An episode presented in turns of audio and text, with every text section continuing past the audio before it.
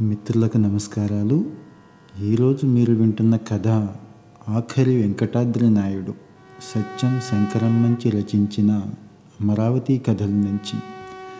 సామ్రాజ్యాలు పోయాయి రాజ్యాలు పోయాయి జమీందారీలు పోయాయి చక్రవర్తులు పోయారు రాజులు పోయారు జమీందారులు కూడా పోయారు. కానీ బాలా చంద్రశేఖర్ వరప్రసాద్ గారు ఇంకా కళ్ళ ముందే ఉన్నారు.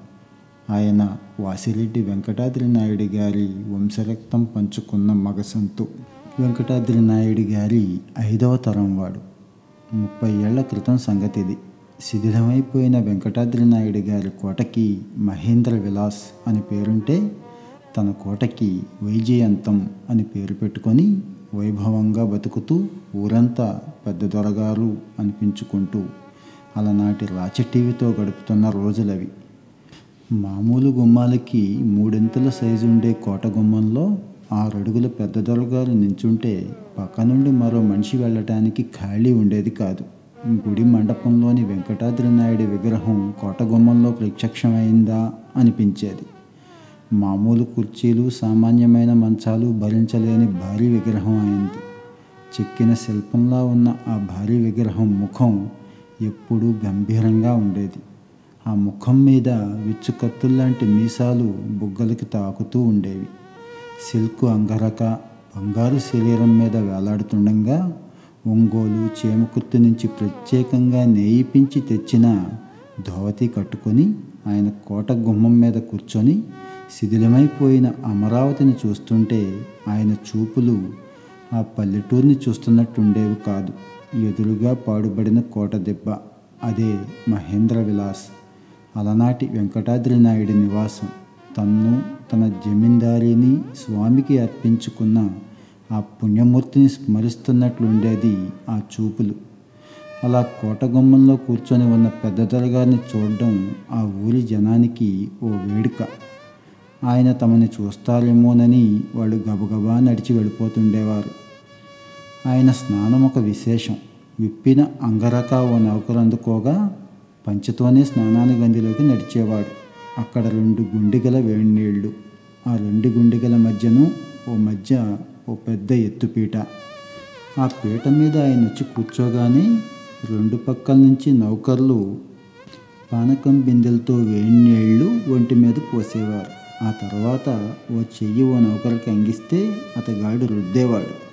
రెండో చెయ్యి రెండో నౌకరికి అందిస్తే అతగాడు రుద్దేవాడు. మళ్ళీ వేడి నీళ్ళు ఆ పైన ఓ చెయ్యి ఓ నౌకరికి అందిస్తే అతగాడు చలవ ఉత్తరీయంతో తడి అద్దేవాడు. ఇంకో పక్కన ఇంకో ఉత్తరీయంతో తడి అద్దగా కొత్త పంచె అక్కడ పెట్టి నౌకర్లు వెళ్ళిపోయేవాళ్ళు.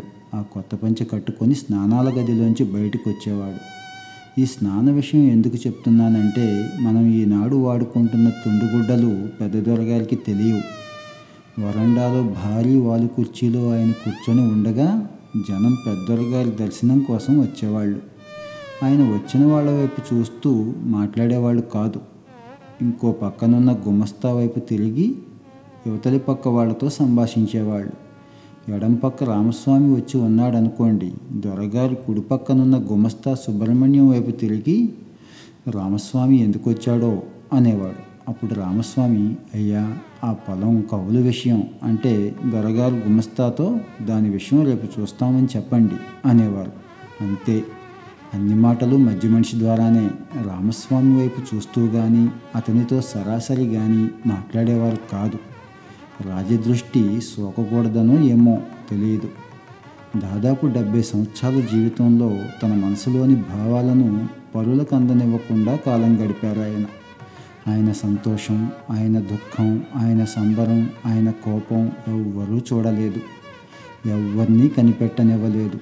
రెండు సంవత్సరాలు మాత్రమే జీవించి ఆయన జీవితం పండించిన భార్య వరదరాజేశ్వరమ్మ గారొక్కతికే ఆ గుండెలోతులు తెలిసేమో. ఆవిడ తన్ని విడిచి వెళ్ళిన తర్వాత అన్ని కోరికలకు అతీతుడై నాకిది కావాలని కోరక నాకిది వద్దని చెప్పక అన్నీ ఆ గుండె గుహల్లో దాచుకొని అంతరం పడే జీవించాడు. రెండు సంవత్సరాల దాంపత్య జీవితంలో భార్య వరదరాజేశ్వరమ్మ గారు పెద్దల గారి ఇంటికి దీపం పెడితే ఆమె ఈ లోకం విడిచి వెళ్ళిపోతూ ఇంకో దీపం వెలిగించి వెళ్ళింది. భార్య తన్ని ఒంటరి చేశాక ఒకగానొక కూతురు భవానీదేవిని చూసుకుంటూ కాలం గడుపుతున్నా ఆయన సంబరం లేదు. భవానీదేవి గారు బాల్యం జ్ఞప్తికి తెచ్చుకుంటూ మా నాన్నగారు సంబరంతో పొంగిపోవడం నేను చూడలేదు అంటారు. కూతురి వివాహం రామకృష్ణ ప్రసాద్ గారితో జరుగుతున్నప్పుడు కళ్ళు ఆనందంతో వెలిగాయి కానీ ఆయనలోని సంబర పొంగులు వెలుగు తీసుకొచ్చి బళ్ళు బళ్ళున నవ్వించిన ఘట్టం ఒక్కటే. అది కొంతకాలం గడిచాక భవానమ్మ గారికి కొడుకు పుట్టగా ఆ ఐదేళ్ళ మనవడు నడక సమంగా రాని మనవడు తాతగారి తాళం చేతులు లాక్కొని పరిగెత్తితే మనవడి వెంట పరిగెత్తుతూ పెద్ద దొరగారు నవ్వారు. తెరలు తెరలుగా నవ్వారు. భళ్ళు భళ్ళున నవ్వారు. అలలు అలలుగా నవ్వారు. ఇలా నవ్వటం కోసమే ఎంతకాలం ఉన్నానయ్యా అన్నట్టు పొర్లి పొర్లి నవ్వారు. ఇంకోసారి కూడా పెద్ద దొరగారు పెద్దగా నవ్వారండోయ్ అన్నాడు గుమస్తా సుబ్రహ్మణ్యం. ఎప్పుడు? అమరావతి నుంచి వెళ్ళిపోతూ దేవదర్శనానికి గుళ్ళోకొచ్చి ప్రదక్షిణం చేసి మంటపంలో ఉన్న వెంకటాద్రి నాయుడు విగ్రహం దగ్గరకు వచ్చి ఆ విగ్రహాన్ని కిరీటం దగ్గర నుంచి ముఖమంతా నిమురుతూ పెద్దగా నవ్వారు. హాయిగా గుండె నిండా నవ్వారు. ఆయన కళ్ళు ఆనందంతో తళుక్కుమన్న ఘట్టం మరొకటి ఉంది రోజు రాత్రిపూట అర్చకులు కోటలోకి ప్రసాదం తీసుకొచ్చినప్పుడు విభూది కుంకుమ పెట్టుకొని ప్రసాదం వైపు చూసేవారు. అది ఏ పంచదారో పటిక బెల్లమో అయితే పక్కన పెట్టమని సైగ చేసేవారు. ఆ ప్రసాదం నేతి చిట్టిగారిలైతే ఎక్కడ లేని సంబరంతో కళ్ళు మెరవగా అంత పెద్ద దొరగారు చిన్నపిల్లాడైపోయి చెంగున చెయ్యి చాపేవారు నేతి చిట్టిగారెల కోసం.